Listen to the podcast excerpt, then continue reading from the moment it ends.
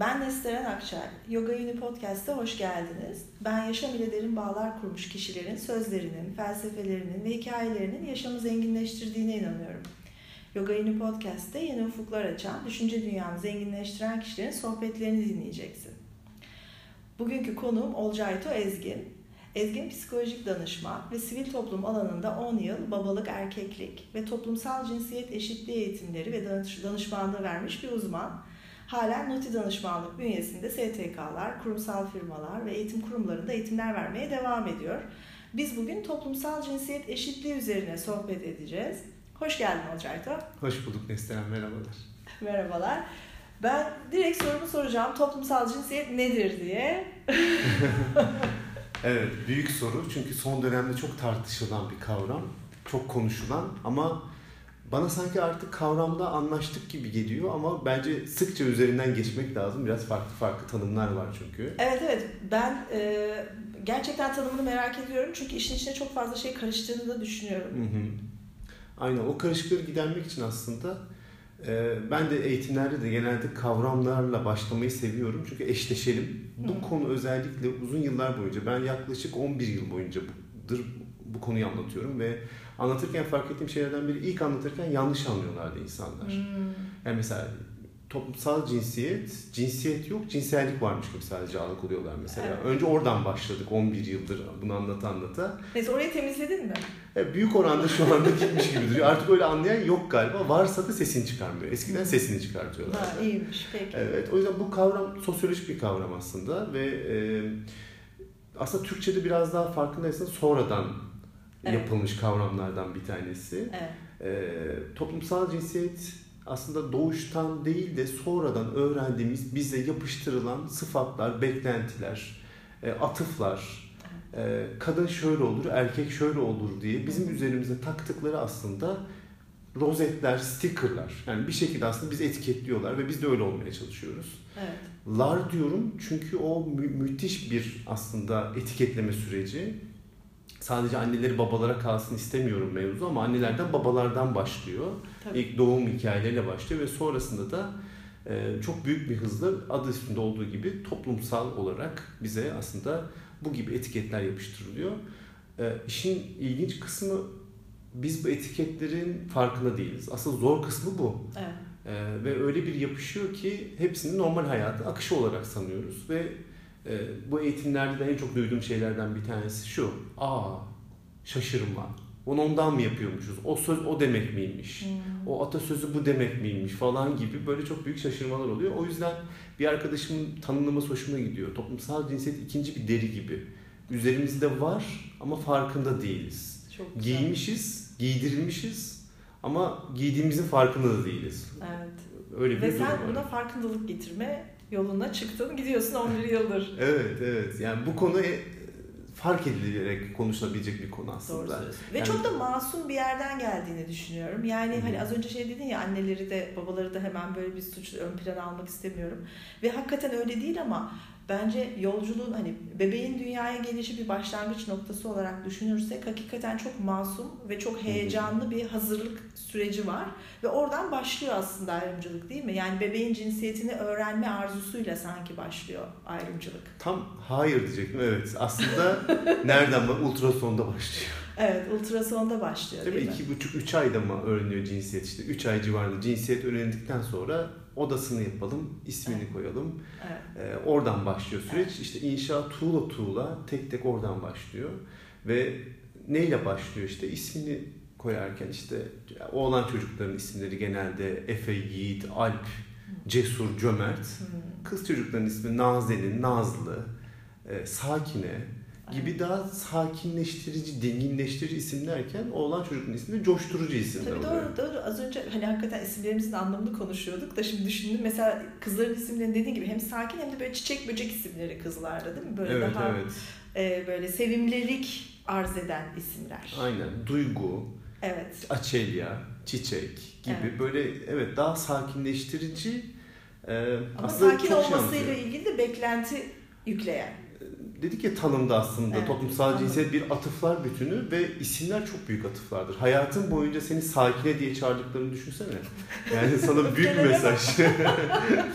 Hayır büyük bir mesaj. Her isim bu arada bir atıftır. Yani e, dedenin ismini koyarlarsa da sana aslında deden gibi olmaya çalışırsın. Tabii. Herhangi bir cinsiyetlendirilmiş bir isim olmasa bile deden ne kadar cesurdu biliyor musun? Şöyle deden ne kadar cömertti, ne kadar çalışkan. Sen de öyle o hikayeyle büyürsün, öyle olmaya çalışırsın. Evet. Ama ismin cesur olursa zaten hikayeye gerek yok. Hep cesur olmaya ve korkma ki bir duygudur kendisi. Evet. Korkma duygusunu, hakkını kendi görmezsin. Görmez. O yüzden isimler o kadar da masum değil ama... Özgürleştirici değil aslında isimler, sınırlayıcı. Öyle bir şey tanımlıyor. Aynen, aynen. Yani çocuklar da kendi isimleri kendi koyamadıklarına göre evet. doğduğu anladığında işte etiketlerden ilki hemen yapışmış oluyor ve aslında biz bir şekilde cinsiyetlendiriliyoruz. Bize bir atama yapılıyor ve onun üzerinden bu arada bu atama e, cinsel organ üzerinden yapılıyor ağırlıklı olarak. Yani biyolojik cinsiyet üzerinden yapılıyor. Fakat e, bu arada kadın erkek ikili cinsiyet de tartışmamak lazım aslında. Hmm. Günümüzde baktığımız zaman cinsiyet dediğimiz şey sadece biyolojik cinsiyetten oluşmuyor. Tabii. E, fakat eğilim onun üzerinden daha çok konuşma üzerine. Ee, yani Bu bir konuşmayı, kimliği. konuşmayı kolaylaştırıyor gibi mi yani referansı mı kolaylaştırıyor? Evet çünkü şöyle düşünsene kadınlar diye başladığım bir cümle. Tabii. Kadınlar çok konuşur. Şimdi Aynen. dünyada kaç 7 milyar insan var. 3,5 milyar insandan bahsediyorum düşünsene. Ne kadar büyük bir genelleme, ne kadar konforlu. Tabii. Yani tabii, er, en çok ben, benim en çok duyduğum ve zaman zaman kendim de tuzağına düştüğüm trafik ya kadın şoför, erkek şoför Evet. Ayrımı trafikte hemen birazcık yavaş gidiyorsa veya birazcık kurallara uyuyorsa hemen kadın şoför ve bu böyle bir şey gibi hakaret gibi. evet. Hatta böyle yüzüne bakarlar yanından geçerken. Evet, evet. Sonra erkek çıkınca çok böyle insanlar şaşırırlar falan böyle. Öyle ilginç hikayeler var. Keşke bu arada e, kadın şoför olsa. Bayan şoför. Ha o bir de bayağı ama doğru O da başka bir tartışma. Kendi içinde katman katman aslında gittikçe böyle daha ince de dilimlere de bölüyor galiba sanki değil mi? Evet evet yani dil dil burada çok belirleyici şeylerden biri. Bir ilerleyen bölümlerde konuşalım mutlaka. Tamam. Ee, dil hem belirleyici hem sürdürücü. Yani ondan mı oluyor yoksa e, o, o devam mı ettiriyor? Aslında ikisi de hem ondan oluyor hem de devam ettiriyor. İşte isim onlardan biriydi mesela isim koymak. Bunun sevme ünlemleri mesela. Aa Canım kızım, tatlı kızım, nazlı kızım, prensesim. Tabii. Oğlana koçum, yiğidim, aslanım, paşam. Tabii. Şimdi bir de şehzadem son dönemlerde çok duyuyorum. Şehzademler çıktı. E, birini coşturduk bak daha severken de. E, birini de daha sakinleştirdik. İşte ilk tohumlar aslında bu evet. meselenin bu gibi sevmeyle doğduğu zamanki sevinç ünlemleri, sevinç ritüelleri. Tabii. Mesela gittiniz hastaneye kapıda süsler var. Hmm bakıyorsunuz renk rengi de ayrı söyleyeceğim ama renklerden zaten ayırıyorsunuz ama oğlan çocuğunun kapısında böyle uzay mekiği, gemi falan gibi daha keşfedici şeyler. Kızdakilerde ise daha çiçekli, böcekli şeyler var mesela. Yani çok küçük baktıkça aslında ona şöyle deniyor. Benim çok hoşuma gidiyor. Toplumsal cinsiyet gözlüğünü, merceğini takmamız lazım. Onu takarsak kapı süsünü de görüyorsun, çocuğun ismini de görüyorsun. Sokağa çıktığında metrobüse binerken yaşadığın hisleri de görüyorsun. Aslında hepsi zaten yaşadığımız şeyler. Sadece görünür değil. Doğru. O merceği takmak lazım. Evet. E, o mercek de bu arada şimdi çocukluktan bahsediyoruz da orada kalmıyor tabii. Hayatımızın her evresinde kendine göre enstrümanları var. Tabii. Ve e, sürekli çalıyor. Fonda bir müzik var ve sürekli çalıyor. Tabii. E, tabii bu arada bununla beraber de daha böyle üst bir kavramdan da bahsetmek lazım. Ayrımcılık. Hı-hı. Aslında toplumsal cinsiyet dedik ama aslında toplumsal cinsiyet eşitsizliğini tartışıyoruz. Tabii. Çünkü bu mesele bize iyi gelmiyor. Bir ayrımcılığa sebep oluyor. Evet. E, ayrımcılık dediğimiz kavram da genelde biraz önce erkekler, kadınlar diyerek 3,5 milyar insandan bahsettik ya işte tam da genellemelerle başlıyor. Çok masum genellemelerle başlıyor. Evet. Genelde bugünlerde en çok duyduğumuz genelleme ne? Türkiye'de Suriyeliler. Ay evet. Pardon Suriyeliler değil. Araplar. Araplar. Bugün Araplar. Suriyeliler geçti. Evet. Yani bu arada her Suriyelinin Arap olduğunu kabul ediyoruz zaten. O Araplarla başlayan bir genelleme. Haliyle her gördüğümüz hatta e, dili Arapçaya benzeyen, biraz daha esmer olan, yabancı olan Tabii. herkes aslında Arap oluyor. Ve Araplarla ilgili bir sürü yargı var. Bu da kocaman bir aslında genelleme. Tabii. Çok masum gibi gözüküyor ne bileyim işte Orta Doğulular hatta bak Araplar da demeyeyim Orta Doğulular gürültücüdür dedik. Evet. Bunda bir sakınca yokmuş gibi geliyor. Fakat bu gürültücülük bir süre sonra işte daha şikayet etmeye, daha fazla işte polisi aramaya vesaireye dönüşmeye başlıyor. Aslında normalde komşuların Türkiye'li insanlar olsa şikayet etmeyecekken birden Suriyeli ise Arapsa daha çok hızlı şikayet etme gibi daha davranışsal şeylere dönmeye başlıyor. Evet. Genellemelerde herhangi bir duygu yoktur. Fakat bu bir e, ön yargıya dönüştüğü zaman yavaş yavaş düşünceler oluşmaya başlar. E, daha sonra da ayrımcılıkla beraber de aslında davranışlar ve duygular da devreye girerek aslında kocaman bir çarkı döndürmeye başlar. Evet. İşte biz de toplumsal cinsiyeti tam da buradan ele almamız lazım. Toplumsal cinsiyet dediğimiz şey aslında bir cinsiyeti aslında bir kere ikili cinsiyete ayırmak, ilk iş yaptığı iş bu sistemin iki evet. tane cinsiyet olduğunu düşünmek evet. ve sonra da bir cinsiyeti güçlü, efe, cesur, yiğit yapıp evet. diğer cinsiyeti de daha nazlı, nazenin, sakin e, hale getirmek aslında ve evet. müthiş çarklar dönüyor bunun için aslında. Tabii. Geçen gün e, bir arkadaşımla konuşurken öğretmen kendisi e, ilkokul e, grubunun içinde, pardon ilkokul değil ana sınıflarında bir e, olay yaşıyorlar. Sınıfta bir e, kaos oluyor ve e, öğret dersin öğretmeni ya da grubun başında durması gereken öğretmen mi yok? Neyse yani sonuçta benim arkadaşım sınıfa geliyor ve e, bir herkesi sakinleştirmek için önce bir yatıştırmak için bir herkesi bir kenara alıp ortayı görmek istiyor, ortamı görmek, sonra da yerleştirmek istediği için kızlar sağ, erkekler sola diyor ve bir tane kız yerini terk etmiyor. 5 yaşında. Ee, ve tabii eğitimli aslında. Tamamen orada böyle birazcık ağzından kaçıyor gibi. Olayın ısısıyla, sıcaklığıyla ve fark ediyor ki yanlış bir şey yapıyor. Çünkü o çocuğu biliyor ki o kız aslında kendini kız gibi hissetmiyor. Hı hı. Ve bir anda yalnızlaştırdığını fark ediyor çocuğu oraya. Hı hı. Ve tekrar herkesi tekrar ayrıştırmaya geçmeye karar veriyor onun üzerine düzeltiyor ve ilerliyorlar. Fakat bu konuyu bana anlattığında gerçekten aslında ne kadar dilimizin ucunda olduğundan bahsetmek için bunu anlatmıştı. Çünkü evet. herkes kız ya da erkek gibi de hissetmiyor yani.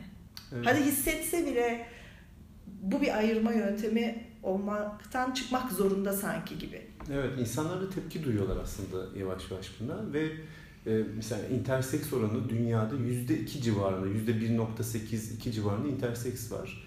E, interseks bireyleri düşünürsek dünyadaki kızıl doğan insanlarla neredeyse aynı. Onlar da yüzde iki civarında. Yani çok azımsanmayacak çok ciddi bir Bayağı. rakamdan bahsediyoruz. Tabii benim erkek kardeşim ve yeğenlerim kızıllar mesela. Evet.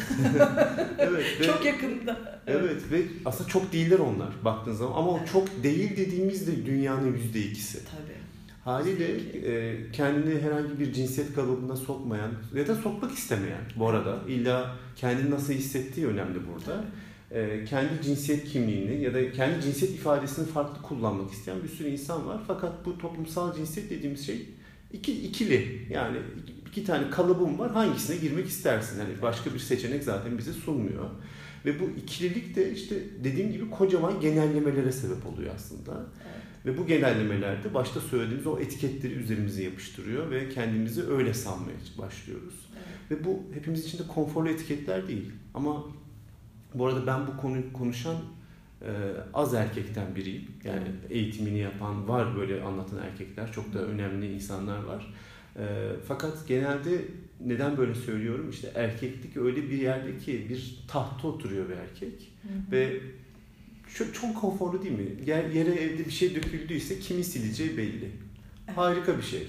Yani Tabii. aslında bazıları roller diyor ki, paylaşılmış. Evet. Bazıları diyor ki niye bozuyorsunuz ki? Roller paylaşılmış işte. Evet. Bir sistem var dünyada, Türkiye'de. Siz bunu niye bozuyorsunuz diyorlar. Evet. İşte tam da yeri silecek hep aynı kişi diye bozmaya çalışıyoruz zaten. Evet. Dışarıda bir şey yapılacaksa ya da biriyle kavga edilecekse hep erkekler kavga etmek ya da kavga etmek demiyorum ama hakkını savunmak diyelim. Evet, evet. Hakkı savunacak hep erkekler olmasın diye bunu yapıyoruz aslında. Evet. Bununla ilgili tabii benim de e, hem benim bir sorum oluştu ve bu sorunun aslında bu konuya getirilen bir eleştiri e, haline dönüştüğünü de e, öğrendim. E, cinsiyetsizleştirme.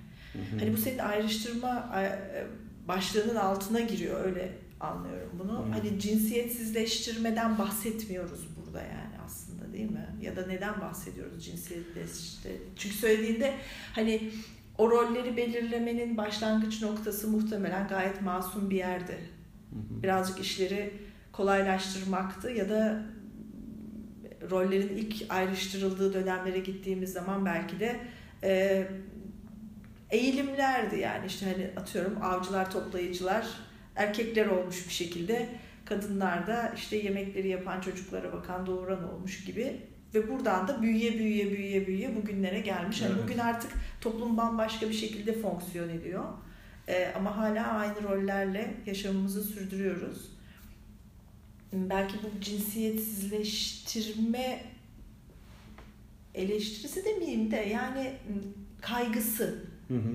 Ya biz bu eğitimlerle bu konuyu konuşarak ya da yazarak, çizerek, sohbet ederek, konuşarak, eğitimleri yaparak aslında insanları cinsiyetsizleştirmeye mi çalışıyoruz? Evet. Aslında bu insanları kendi nasıl tanımladığıyla alakalı bir şey.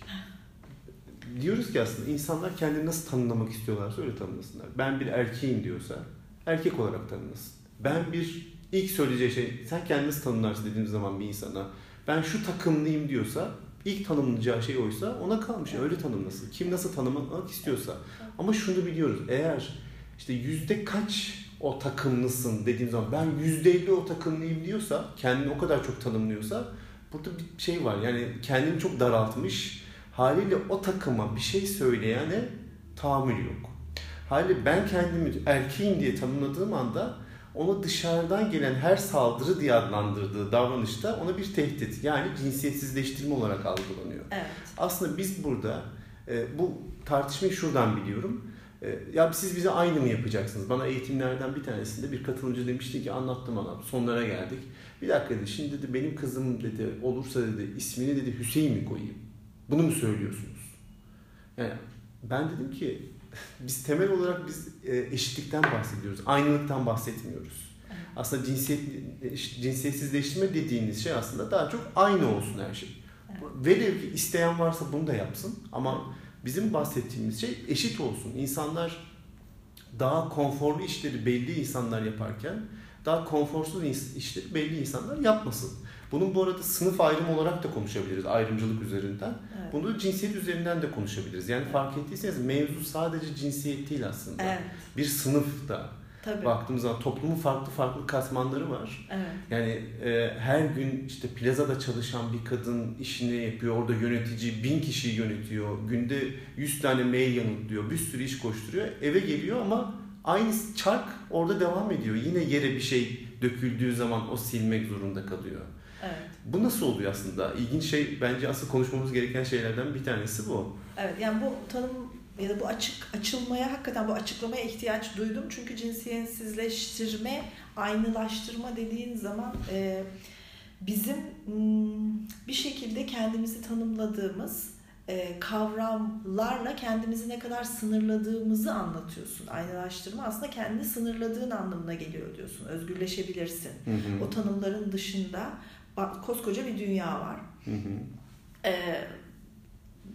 Kimin hangi işi yapması gerektiğine dair kafandaki o oturmuş işte atıyorum kütüphanenin içindeki dosyaya gidip oradaki bilgiyi alıp ona göre davranmak zorunda değilsin. Yani bir şey döküldüğü zaman onun yanından yürüyüp geçmeden rahatlıkla eğilip kaldırabilirsin ve bu aslında seni özgürleştirir. Bu seni azaltmaz, bu seni eksiltmez veya bu seni olmak istemediğin bir şey haline getirmez. Sadece keşif ve merak ve yeni bir e, alan açabilir.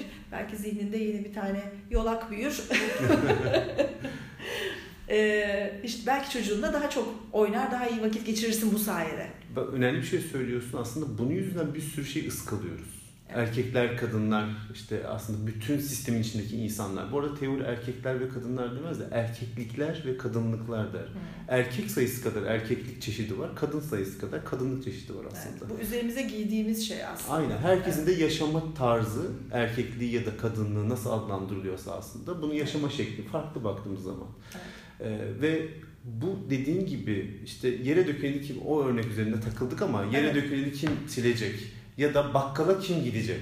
Artık bakkalda kalmadı. Markete Market. kim gidecek diyorsak Ee, hep aynı kişi gidiyorsa bu dediğim bir şeyi ıskalamaktı demek. Evet. O onu yapmadığın zaman da başka bir şey yapabilirsin. Ya da onu birlikte yapıp keyifli yapabilirsin bu arada. Evet. Ben aynı zamanda aile ve çift danışmanlığı üzerine çalışıyorum. Benim çiftlere en çok söylediğim şey birlikte bir şey yapın. Evet. Beraber yapın. Bu bir puzzle da olabilir. Beraber yaparsın.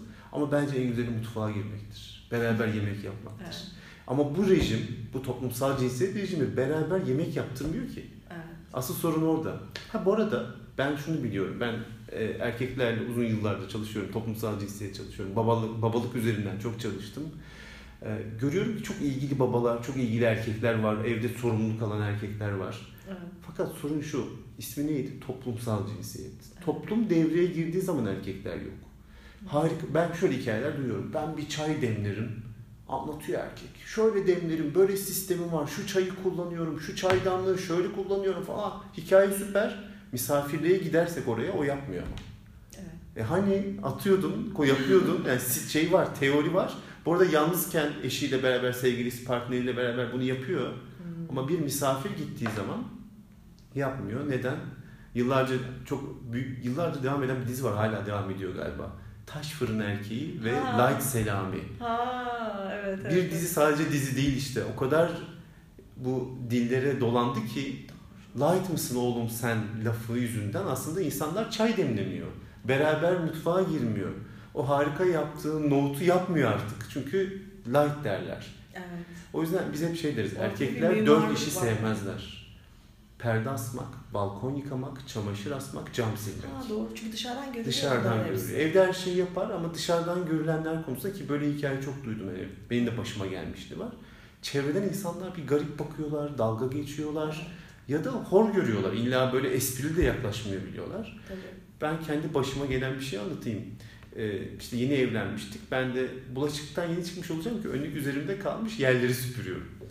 Ee, Böyle pembe de bir önlük var üzerinde. Tam da kapının önünü süpürüyorum. O dönem işte anten kullandığımız dönemler. Eve de antenci çağırmıştık. Kapı çaldı. Ben yeri süpürürken gayri ihtiyari kapıyı açtım ve antenciyle göz göze geldim. Antenci bana böyle yaptı. Sesimden anlayacaksınız herhalde. Böyle patladı. Gülmekte adam yerlere yatacak. Neden? Bir erkek önlükle yer süpürüyor. Evet. Ama çünkü televizyonda seni görse sen bir e, komik figürsün. Evet.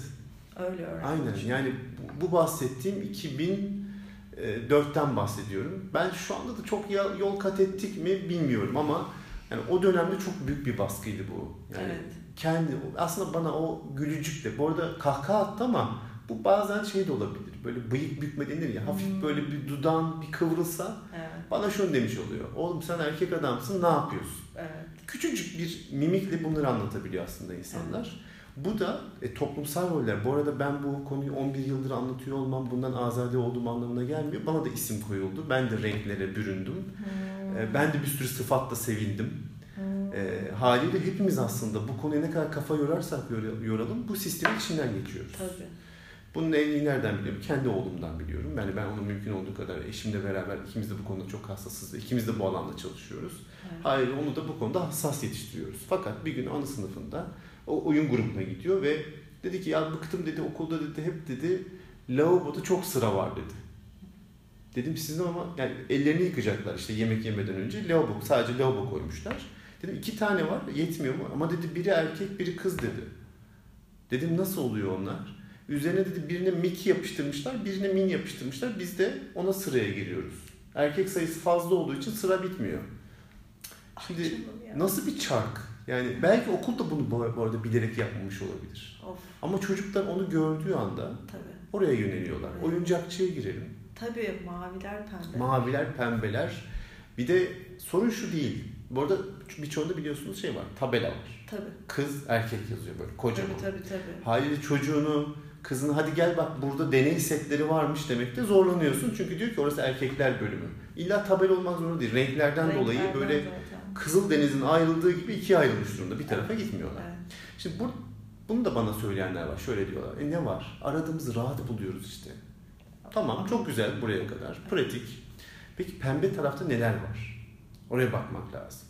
İşte bebekler, alt değiştirme setleri, Tabii, makyaj setleri, mutfak setleri, alışveriş arabası, e, yer silmek için kova ve onun evet. paspası, elektrik süpürgesi. Farkındaysanız aslında oyuncaklar şunu diyor.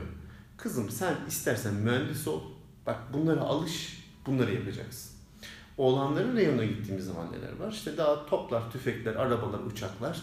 Farkındaysanız daha evin içini simgeleyen araçlar pembe reyondayken evin dışını simgeleyen oyuncaklar, araçlar da diğer reyonda. Evet.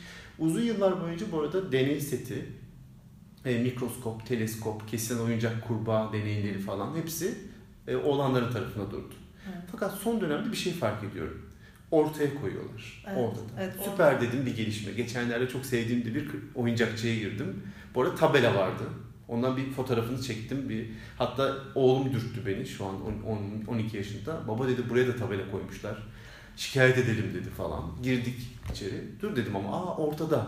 En azından çok sevdiğim bir yer ya. Belki buradan kurtarmışlar. Gittim fotoğrafını çekmek için. Ortada da şöyle bir şey yapmışlar. Üst iki raf pembe kutular. Alttaki kutular da diğer renkler. Şimdi o pembe kutularda ne var? Asıl sorun orada yine. Bileklik yapma seti, kolye yapma seti.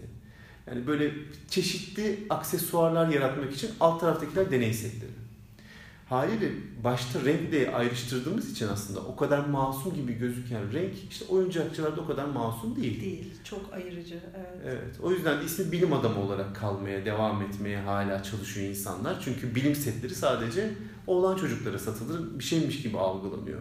Halbuki bunu kırmak lazım çünkü bir arkadaşımdan biliyorum bir kızını diyor zorlana diyor götürdüm diyor deney setlerine bakalım diye. O bölüme gittik. Oğlanların reyonunda olmasına rağmen. Oğlanların reyonu diyoruz ama aslında öyle bir reyon yok da öyleymiş gibi algılanıyor. Sonunda demiş kız bak baba demiş bütün deney setlerinin üzerinde oğlan çocuğu resmi var. Annesi babasıyla beraber oğlan çocuğu. Demek ki bunda erkekler için hadi gel bizim reyona gidelim demiş ve dönmüş. Bu küçük mesajlar tıpkı Minnie ile Mickey gibi aslında o kadar küçük mesajlar çocuklar tarafından öyle bir yorumlanıyor ki. Tabii. O yüzden bunlara bakmak lazım. Ne mesajlar veriyoruz? İnşaat süreci buradan başladığına göre ve bitmeyen bir inşaat süreci olduğuna göre evet. orada ne mesajlar verdiğine biraz bakmamız lazım. Ee, ve ilk aslında farkındaysanız dönüp dolaşıp ebeveynliğe geliyoruz. Ebeveynler ne yapıyorlar? Evet. Bu arada ebeveyn olarak ben sadece evde nasıl davrandığım önemli değil. O oyuncakçıda da bir şeyler yapmam lazım biz yine olumlu böyle hikayelerimiz vardır. Bir gün dedi ki baba dedi şu kitaplara bakar mısın? İşte küçük hanımlara masallar, küçük beylere masallar diye iki tane kitap var. Baba dedi bak dedi masalın cinsiyeti olur mu dedi bunu bile ayırmışlar dedi. Hadi gel şikayet edelim dedi. Aldık kitapları kasaya gittik. Biz dedi ki bundan rahatsız olduk. Niye masalları Kız cinsiyete yani. göre ayırıyorsunuz? Ya çok haklısınız bunu genel merkeze yazar mısınız dediler. Sonra oturduk genel merkeze yazdık bunu. Bir sonraki gittiğimiz e, kırtasiye, kitapçı ve küresel zincir girdik içeri bir şey fark ettik. Rafların iki rafın arası bir tekerlekli sandalyenin girmesine izin vermeyecek kadar dar. Şimdi evet. bir şey farkında mısınız? Aslında algı açılınca Tabii. sadece cinsiyete göre ayrımcılığa uğramıyoruz aslında. Tabii ayrımcılık her yerde. Her yerde. Gittik onu da şikayet ettik mesela. Siz nöbetçi şikayetçiler olarak etrafta. Ben hep şey derim ama eğitimlerde. Ama bir şey söyleyeceğim. Bu şikayetlerin bence hani e, en önemli etkisi orada şikayet etmek için e, karşısına geçtiğin e, mağaza çalışanının farkındalığını uyandırmak. E, evet. Onun e, çünkü bir sürü şeyde onun, evet bir sürü şey hakikaten genel merkezden çoğu belki 10 konunun 9,5 tanesi merkezden. Ama o yarım puanı ve fark yaratan yarım puanı orada çalışanlar yaratıyor ya. Ona fark ettirip onun gözünü açmak bir sürü şeyi içeride e, değiştirebilir diye düşünüyorum. Katılıyorum. Fakat sadece ben gidersem der ki arıza adama bak. Evet. Geldi geçenlerde de gelmişti bu adam en fazla der. Tabii.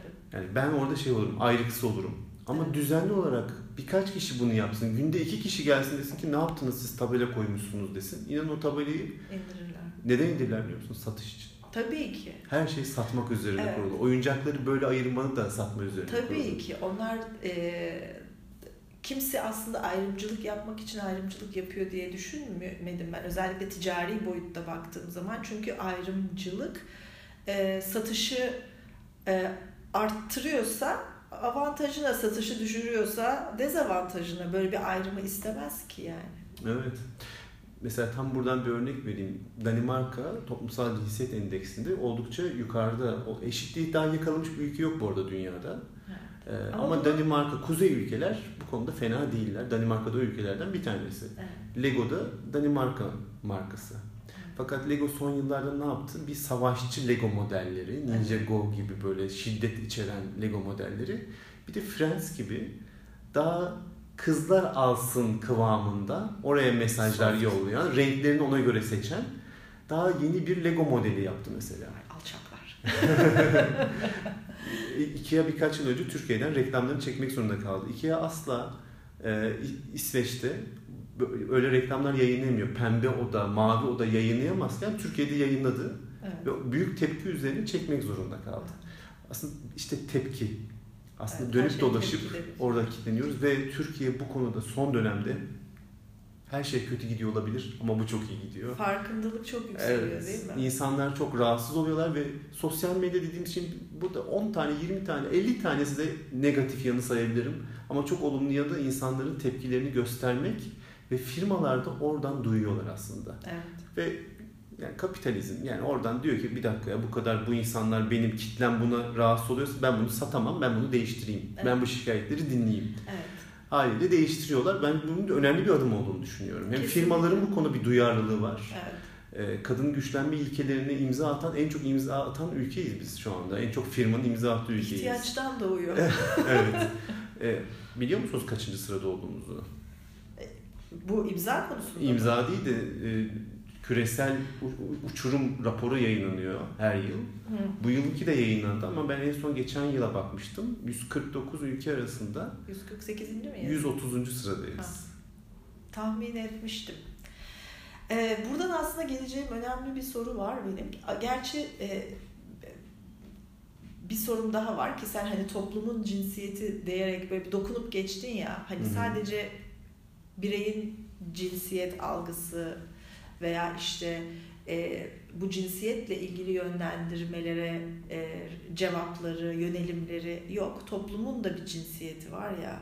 Hı hı. E, ben bu toplumsal cinsiyet eşitliği konusunu ilk fark ettiğim zaman ya da bir şekilde bununla ilgili bir takım bilgiler aynen dediğin gibi sosyal medya veya çevremde işte hı hı. hani e, ki senden eğitim almış arkadaşlarım var.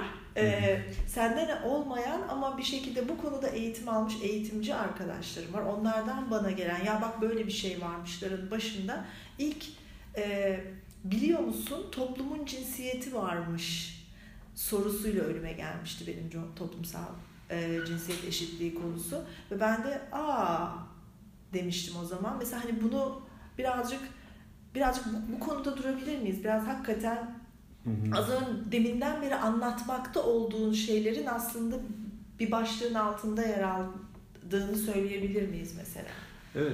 Hani sadece oyuncaktan bahsedince de sadece çocukken buna maruz kalıyoruz. Aslında o bir başlangıç. Evet. Sonunda geldiğimiz yerde mesela bir örnek vereyim. Toplumun cinsiyeti var mıdır yok mudur? A milli futbol takımı dedim. Evet. Şu an gözünün önünde bir takım geldi mi? Kim onlar? Erkek. Erkekler. Futbol erkek sporudur. %99 gerçekten erkek yapıyor. %1 sadece kadın yapıyor. E, voleybol milli takımı. Kimler geliyor? Kadın. Kadınlar geliyor. Bakın spor bile cinsiyetli yani. bu arada çok iyi voleybol oynayan erkekler de var. Ay tabii canım. Fakat yani Türkiye'de voleybolda gayet iyi durumda. Çok iyi durumda. Fakat sporu bile ayrıştırmışız. Evet. Yani orada bile gözümüzün önünde canlanan şeyler aslında rastlantısal değil bunlar yani. Evet. Gerçekten spor dahil oluyor. Bununla ilgili çok güzel bir örnek var. Bir gün bir e, beden eğitimi öğretmeni diyor ki masa tenisi turnuvası düzenleyeyim. Nasıl yapayım? İşte gideyim kantine bir tane liste yapış, yapıştırıyor ve diyor ki işte e, isminizi yazın buraya turnuvaya katılmak isteyenler. Akşam oluyor. Okuldan çıkarken listeyi eline alıyor. Bakıyor güzel dolmuş. Fakat hiç kız yok. Sıfır. Ne yapayım da diyor bunu düzelteyim. Ertesi gün listeyi tekrar asıyor. Fakat ortadan ikiye bölmüş. Kız ve erkek yazmış. Bir bakıyor ki listenin yarısı kız yarısı erkek oluyor ertesi gün. Kızlar yazabileceklerini bile düşünmemişler. Evet yazacaklarını düşünmemişler. İşte buna pozitif ayrımcılık deniyor. Yine okuldan örnek verdim ama bunu günümüzde düşünün. Tabii. İşte mesela yönetici bazen şey diyorlar. Yönetici erkekler, kadınlar olmak istemiyor. Hep erkek oluyor. Ya neden olmak istemiyorsa eğer olmak istemiyor ona bakmak lazım. Bu arada Türkiye e, CEO oranında da gayet iyidir dünya evet. ortalamasına göre. E, ama çok güçlü kadın yöneticiler var. Buna rağmen birçok kadın gerçekten de istemeyenler var. Neden istemiyor? Sen şimdi Barbie ile işte bebek bakımıyla büyüttün. Hayatı boyunca işte evlenmeye ve çocuk sahibi olmaya doğru yetiştirdiğin kadın yönetici olduğunda diyorlar ki fazla mesai yapacaksın. Çocuğuna bir bakıcı tutman lazım. Tabii. Büyük şok. Haliyle gerçekten böyle istemeyen kadınlar da var. Ama her şeyden önce toplumun cinsiyeti var mı? Var çünkü orası erkek egemen bir ortam. Evet o ortama girebilmek o kadar kolay bir şey değil bir kadın için. Yani bir sürü şeyden feragat etmek zorunda. Aynen. Hatta lisanını bile, konuşma şeklini bile değiştirmek zorunda kalan kadınlar oluyor. Erkek egemen olursa bir yer evet. aslında. Tabii tabii tabii. Hakikaten orada hani nasıl diyeyim kendi kulüpleri oluyor. Eğer ki özellikle yönetim kadrosu daha ziyade erkekten oluşuyorsa o erkek kulübüne giremediğin için hiçbir şekilde e, yönetici olma olsan bile yöneticilik takım bütünlüğünü yakalayamıyorsun. Çünkü orada erkek kulübü her zaman kendi içinde kendince aktiviteler, sohbetler evet. e, ve bir hani nasıl diyeyim sana ayrımcı bir bir kulüp oluşturuyor orada. Hiçbir zaman içinde yer alamıyorsun. O da tabii e, nasıl diyeyim hmm, yönetici olmanın belki de bir takımın parçası olmaktan ayrıştırıcı bir etkisi olması sonucunu da getiriyor pek çok kadın için diyebilirim. Evet. Ve e... hani bunu istiyor muyum? Çünkü ek, ekibinin içinde bile yükselme söz konusu olduğu zaman hani senden daha kısa süredir çalışan bir erkeğin senin rakibin olması kabuslarıyla uyuyabiliyorsun. Açıklanana kadar kimin terfi aldığı. E, aynen ve şu an gözüküyor ki ben şeyden biliyorum. Okullarla çok çalışıyorum. Milli Eğitim Bakanlığı'na bağlı. Müdürlere baktığımız zaman müdürün çoğu erkek. Kadın bir müdür varsa çok büyük oranda yüksek lisanslı doktorusu var mesela. Hani kadınlar müdür olmak için ya da yönetici olmak için daha fazla çalışmak zorundalar orada kalabilmek için. Evet. Ve o korkuyu değişiyor. Daha az çalışan biri her an benim üzerime çıkar mı aslında? Beni geçer mi tam o seçim Tabii. sürecinde? Tabii. Böyle bir sistem var. O yüzden eril bir dünyada yaşıyoruz. Erkeklerin egemen olduğu bir dünyada. Fakat şunu söylemek istiyorum. Yıllarca yine erkek eğitimleri yapmış biri olarak biz çok mağduruz. Erkekler olarak. Öyle mi? Evet. çok mağduruz. Nasıl mağduruz? Ben bunu hep şu örnekle anlatmayı seviyorum. Gerçekten de bir mağduriyet. Metrobüse binmek bir erkek için, yani benim için kendi üzerimden konuşayım. Çok zor bir şey. Hı. Neden? Şimdi hikayeleri duyuyoruz metrobüslerde, toplu ulaşımda neler oluyor. Tabii. Haliyle ben yanlışlıkla çantam bir kadına dokunsa hmm. ya da ben o sıkışıklıkta bir kadına dokunsam ve dese ki ne yapıyorsun sen? Tabii. O niyette dokunmadım. Öyle bir şey yapmadım. O sıkışıklıktan oldu. Ne diyeceğim? İşte bu ne oldu diyeceğim. Tabii. Diyemem ki. Tabii. Anlatamam ki. Tabii, orada... İlk durakta inerim. Kaçarım yani. Ne diyeceğim yani? Anlatamam. Ve çok utanırım. Mahvolurum. Çok kötü olurum. O yüzden ben buluyorum bir duvar, bir şey, cam oraya yapışıyorum. Öyle yolculuk ediyorum aslında. Ya, o kadar kötü mü? Ben e, bu konuda hassasiyetin artınca Anladım. Aslında ben, bu herkes için böyle değildir. Tabii. Benim şimdi, için çok zor bir tabii, şey. Tabii. Çünkü yani ben e, itiraf edeyim uzun zamandır metrobüse binmedim. Çünkü son metrobüse binme deneyimim benim için gerçekten dediğim gibi metrobüs önemli bir bence örnek bir kabustu. Çünkü metrobüs e, muazzam bir kalabalığı aynı anda sadece bir kişinin geçebileceği dar bir geçitte doğru dört bir koldan saldırdığı bir yer. Zaten orada kişisel alan diye bir şey kalmadığı gibi hani bir sıra yok, bir saygı yok. Hakikaten orada cinsiyet eşitliği falan gibi kavramlar zaten olamaz. Hani ne pozitif ne negatif yok. Herkesin birbirini linç etmek üzerine odaklandığı bir dünya var. Ee, ve e, kabul edeyim e, kadınlar özellikle bu e, benim o son yaşadığım olay üzerinden anlatacağım. Dolayısıyla genelleyemem o olayda e, kadınların hakikaten e, dışarıda kalma kaygısıyla çok daha agresif bir şekilde oraya saldırdığını görmüştüm ben. Hı hı. Ve e, hani ben böyle uzun boylu da yapılı da bir tipim, ufak tefek değilim ama metrobüse ayaklarım yerden kesilerek binmiştim. O yüzden söylediğin gibi bir kaygı bence insanlarda o daracık kapı göründüğü anda yok. Orada başka kaygılar var. Oraya girebilecek miyim, giremeyecek miyim? İşte orada kadın yok, erkek yok. Belki erkek dediğin gibi orada birazcık daha mağdur. Çünkü e, hakikaten sanki kadınlara yol, yol vermesi gerekiyormuş gibi böyle bir bir tortu yani öyle bir, bir tortu, tortu var, var ama bilmiyorum. yapan yok yani ha, orada bir yok. başka bir orman başka düzeni bir, geçerli orada geçerli evet o, o başka bir şey fakat şöyle bir şey oluyor. O hengame bittikten sonra bindin, balık içeride, içeride evet, tabii, sıkıştın. Tabii kimsenin sana dokunmasını istemiyorsun özellikle Aynen. bir erkeğin. Ve evet. çok tedirgin oluyorum. Şimdi evet. ben mağdurum da, ben şunun mağduru muyum? Bir kadın bana bağıracak işte kadınların mağduru muyum? Yok hayır. Daha önce bunu yapmış erkeklerin mağduruyum. Gerçekten o sıkışıklıkta kadınları taciz eden bir sürü erkek olduğu için ben yine erkeklerin mağduruyum. Ben nasıl erkek çalışması yapmayayım? Ben erkekleri bu konuyu daha çok anlatmalıyım çünkü onlar yaptıkça erkekler diyorum bu arada milyonlarca Türkiye'de insandan bahsediyorum yani. Evet. Ben de onların arasında oluyorum işte böyle Tabii. olunca. Tabii. Haliyle bizim kendimize bakmamız lazım ilk olarak. O erkekleri ayıklamamız lazım. Kimsenin bunu yapmasına izin vermememiz lazım.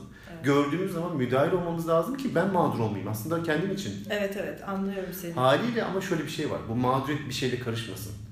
Şimdi aynı erkeğin durumunu anlattım metrobüste kendi üzerimden. Ama Türkiye'de yaşanmış birkaç yıl önce bir olay var. Bir kadın bir otobüse biniyor ve şort giydiği için bir erkeğin evet. e, tekmeli saldırısına uğruyor. Evet. Yani neredeyse hayatında olacak şekilde yaralanıyor. Evet, Şimdi benim mağduriyetim utandım metrobüsten indim. Evet. Ama bir kadının mağduriyeti hayatıyla sonuçlanabilir. Evet. Ve her kadın bir otobüse bindiği zaman, bir toplu ulaşıma bindiği zaman bu olaydan sonra acaba bu kıyafetim uygun mu diye düşünmek zorunda kalıyor. Evet ki Türkiye'de kadınlar bunu ne giyerse giysin düşünür haldeler şu anda. Evet. Artık hani e, şort giyenler veya işte atıyorum komple e, başını kapatıp pardüsü giyenler diye bir şey de yok. Ne giyerse giysin bu kaygıyı yaşıyorlar. Orada belki e, yelpaze çok daha daraldı diyebilirim. Genel olarak kadın ne giyerse giysin e, bir yerden bir tepki çekme e, kaygısı mutlaka yaşıyor. Ne yazık ki e, bu ülkede sadece toplum erkek, eril, politika da eril, meclis de eril. Biliyorsunuz bu ülkenin meclisinde yıllarca, defalarca kadının kıyafeti tartışıldı yani. Evet. Hiçbir zaman duydunuz mu? Mecliste erkeğin ne giymesi gerektiğini tartışıldı. Hayır, öyle bir şey tartışılmıyor. Evet. Haliyle bu otobüse de ondan sonra yansıyor, günlük hayata da yansıyor. Evet sokakta başına bir şey geldi ama o saatte dışarıda ne işi vardığına da yansıyor. Yani inanılmaz bir sistem. Farkındaysanız biz oyuncaklarla başladık konuşmaya. Şu an şiddete geldik, ölüme geldik. Evet. Yani bugün oyuncak diye başladığımız konu aslında çok büyük bir hani bugün herkes diyor ya şiddet uygulayan erkeklere şu yapılsın, bu yapılsın, şöyle cezalar olsun, idam edilsin, orası kesilsin, burası kesilsin. Hayır, önce gel sistemi daha en başından itibaren değiştirmeye bakalım. Hatta önce esprilerimize bakalım. Acaba ne gibi espriler yapıyor? Nelere gülüyoruz? Eyvallah. Fıkraları bir düşünelim, capsleri düşünelim sosyal medyada yayınlanan. Tabii. Hep, hepsi cinsiyetçi ya da ayrımcı baktığımız evet. zaman çok gülüyoruz bunlara. Evet. O yüzden ben e, tıpkı kitapçıda, kırtasiyede sıkıcı olduğum gibi esprilerde de sıkıcı bir insanım. Evet. Bu yaptığın şey biraz cinsiyetçi değil mi diyorum. çok sevimsiz bir insan olmaya başladım. Arkadaşlarım beni artık çağırmayacaklar bir yere ama bu yüzleştirmeyi yapmazsam da hep böyle devam edecek. Tabii tabii doğru söylüyorsun aslında. E, küfürler ve e, espriler belki de bunun en e, gözümüze gözümüze sokulduğu ama biz görmek yerine güldüğümüz ya da e, yine bir aynı e, kaynaktan çıkan bir küfürle cevap verdiğimiz bir evrende yaşıyoruz. Evet. Bütün Maalesef küfürler öyle. kadın bedeni üzerinden, kadın cinsel evet. organı, erkek cinsel organı tarafından penetre edilmesi üzerinden kurulduğu ya da annesi üzerinden, yine bir kadın üzerinden kurulduğu aslında bir küfür sistemi var resmen. Evet. Ve bunu da sadece erkekler de yapmıyor, kadınlar da aynı zamanda kadınlar sürdürüyor. Da şekilde, evet. İşin ilginci ben şey duyuyorum mesela yolda yürüyorum, yanımdan böyle konuşarak geçen insanlar oluyor. İrkiliyorum, böyle bir bakıyorum ama etrafa bakıyorum sonra kimse yadırgamıyor, o hale gelmişiz. Evet. O kadar her şey normal ki. Evet. E, bunu değiştirmemiz lazım. Belki sokakta ne diyorsun sen doğru bir müdahale yöntemi olmayabilir ama bir arkadaş ortamında konuşurken evet bu arada her tür müdahale doğru demek değil. Yani evet.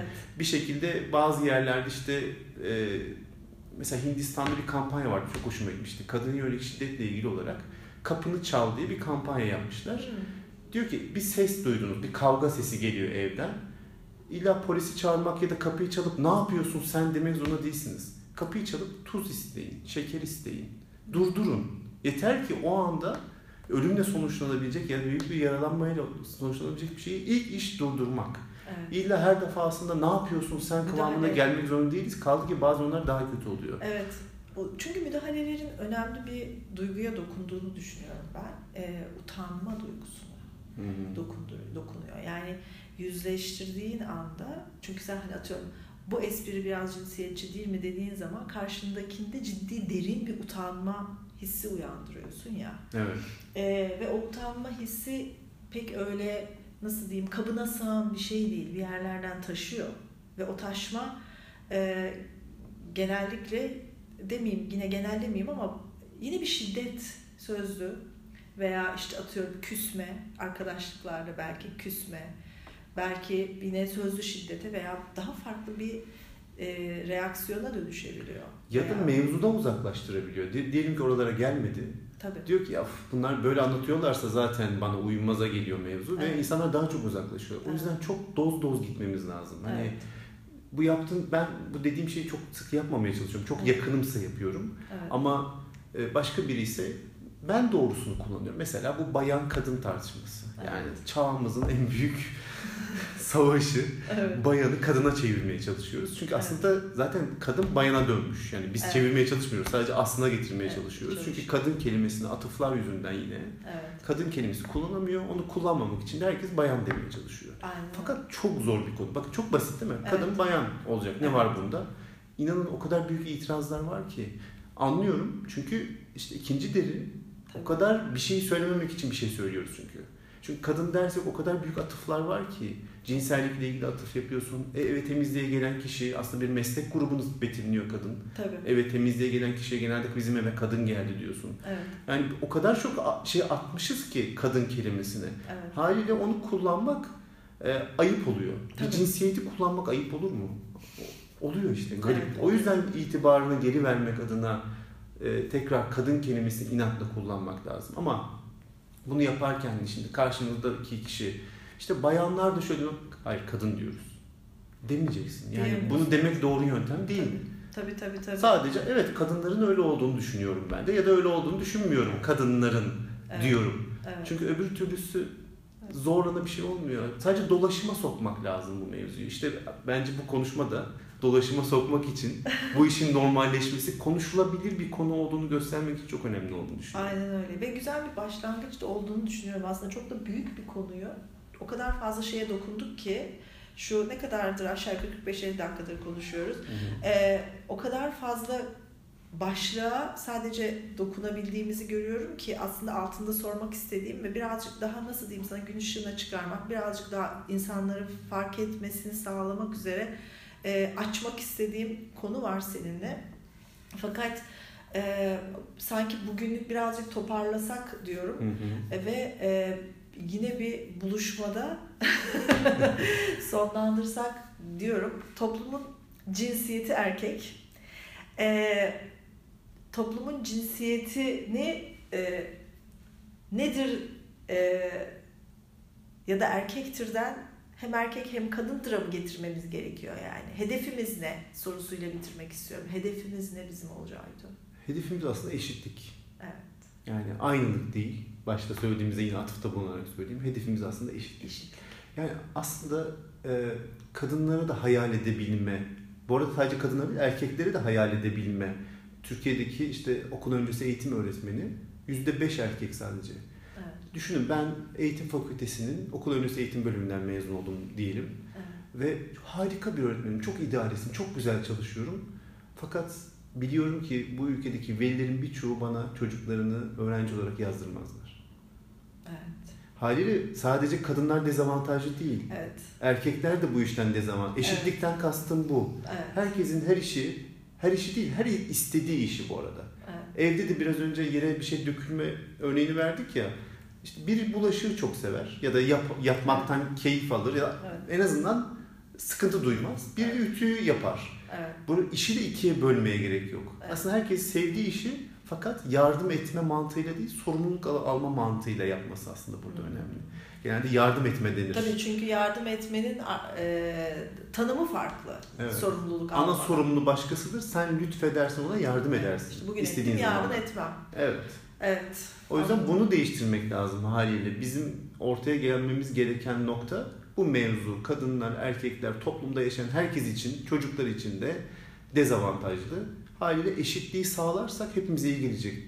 Başta söylediğin şey çok güzeldi. Daha çok evde iş yaparsak sanıyoruz ki çok yorulacağız, kötü hissedeceğiz. Tam tersi aslında kaçırdığımız bazı şeyleri yakalayacağız. Belki harika bir yemek yapıp harika övgüler alma ihtimalimiz var. Evet. Ama evde sadece televizyonun karşısına bacak bacak üstüne atıp onu izliyorsan ve yemek ayağına geliyorsa o övgüyü kaçırıyorsun. Hiçbir evet. zaman da övgüyü alamayacaksın demektir. Evet. Eşitlik dediğimiz şey her şekilde herkese iyi gelecek aslında. Evet doğru söylüyorsun. Ee, peki az önce söylediğin şeyi de son cümlemiz olsun. Ee, bir sürü şeyin de değiştiğini söyledin. Hani bir sürü şey belki iyiye gitmiyor olabilir Türkiye'de. Hı-hı. Ama e, bu konuda özellikle farkındalık e, konusunda bir sürü şeyde iyiye gidiyor. İnsanlar belki de e, hani erkekler hmm, yemek yapmayı ne kadar sevdiklerini veya onları hazırlayıp misafirlerini o yaptıklarıyla ağırlamayı e, topluma açıyorlar. Başkalarını erkekler evet. ağırlıyor veya e, dengeler değişiyor. Kadın çalışırken erkek evde kalıp çocuğuna bakıyor. Bu dengeler Türkiye'de belki henüz e, büyük şehirlerin dışında bu kadar belirgin, bu kadar gözümüzün önünde değil ama genel olarak değişiyor, hı hı. dönüşüyor. O yüzden de çok karamsar bir tablomuz yok. Sadece bu ivmenin gelişmesine, büyümesine, yayılmasına ve farkındalıkla açılmasına ihtiyacımız var. Aynen. Yani rüzgar arkamızdan esiyor. Şu an yelkenleri açmamız lazım.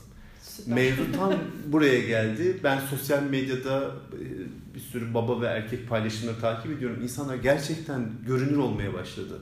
Evet. Yani o harika çay demleyen de artık bunu sosyal medyada ben harika çay demliyorum diyebiliyor. Diyebiliyor. Yani rüzgar arkamızdan esiyor. Bunu evet. devam ettirmek lazım. Yani burada ev işi sorumluluk da belki bu işin çok küçücük bir kısmı. Küçücük bir kısmı gibi görünüyor ama az önce söylediğin hani e, özellikle çalışma hayatında kadının var olması ve var olmak zorunda da kaldığı bir ekonomik ortamın olduğu dünyada veya hmm. kadının kendisine bir şekilde benim de e, mesleki kariyer yapma arzularım olabilir veya bir bilim kadını olma arzularım olabilir dediği günümüz toplumlarında hakikaten bunu yaşayabilme e, alanını, imkanını bulması da gerekiyor. O imkanı da ancak dediğin gibi oyuncakçılarda birazcık gidip deney setlerine bakabilme e, cinsiyetsizliğinde bulmaya ihtiyacı var. Yani o ayrımcılık onu öteki tarafta tutmamalı. Hakikaten Hı-hı. gidip keşfedebilmeli öbür tarafı da. Evet. E, iki arkadaşım var. Ben hmm, birazcık e, artık kapatmak istiyorum çünkü çok da e, dağıtmak istemiyorum konuyu. E, yıllar önce bir tane İngiliz televizyon programı vardır Top Gear diye. Böyle işte bir sürü araba markasının araçlarını denerler. İşte benzer klasmandaki arabaları birlikte denerler, kıyaslarlar falan filan. Hmm. Ve bu aslında erkeklere yönelik bir programdır. Ben o programı çok severdim, çok seyrederdim. Ve bir sürü arkadaşım da buna çok şaşırırdı. Şimdi e, yine birlikte çalıştığım bir arkadaşlarım var tabii benden bayağı gençler ama e, onlarla konuşuyoruz. Onlar araba almayı düşünüyorlar. Top Gear'e bakıyorlar. Kızlar bunlar. Hı hı. E, ve bunu konuşuyoruz ve bunu konuşurken de çok e, mutlu oluyorum. Bu aslında e, nasıl diyeyim hakikaten e, arabayı erkeğin aldığı bir dünyada değiliz ve araba modelinin erkeğin karar verdiği bir dünyada değiliz.